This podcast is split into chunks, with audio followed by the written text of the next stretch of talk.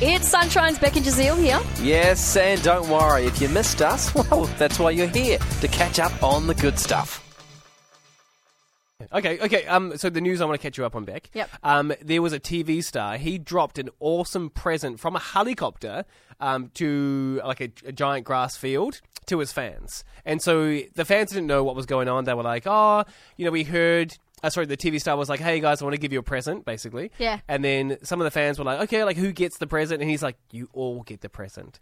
And he goes, "Okay." Uh, They they would have been like, "Okay, whatever." And then they see like footage online of him like putting money in bags No, and they're all what? thinking, okay, what's happening? They all get sent an email address just saying, like, come to this location, like, come to a park or like a soccer field or something.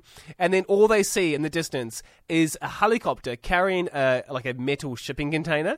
It flies above them and then it opens up and a million dollars in cash just flies out. Just not like. And they also have to catch it. yeah, yeah, yeah, it's madness. It would I- be madness. Right? Absolute madness. I've no. I immediately I thought, what would my tactic be? All right, I'm going to go Google it. Get a bag. yeah. We really hoped you enjoyed that chat. It has been Sunshine's Beck and Jazeel. I think I enjoyed it more the second time. It was good. Left a nice taste in my mouth. We'll see you from three.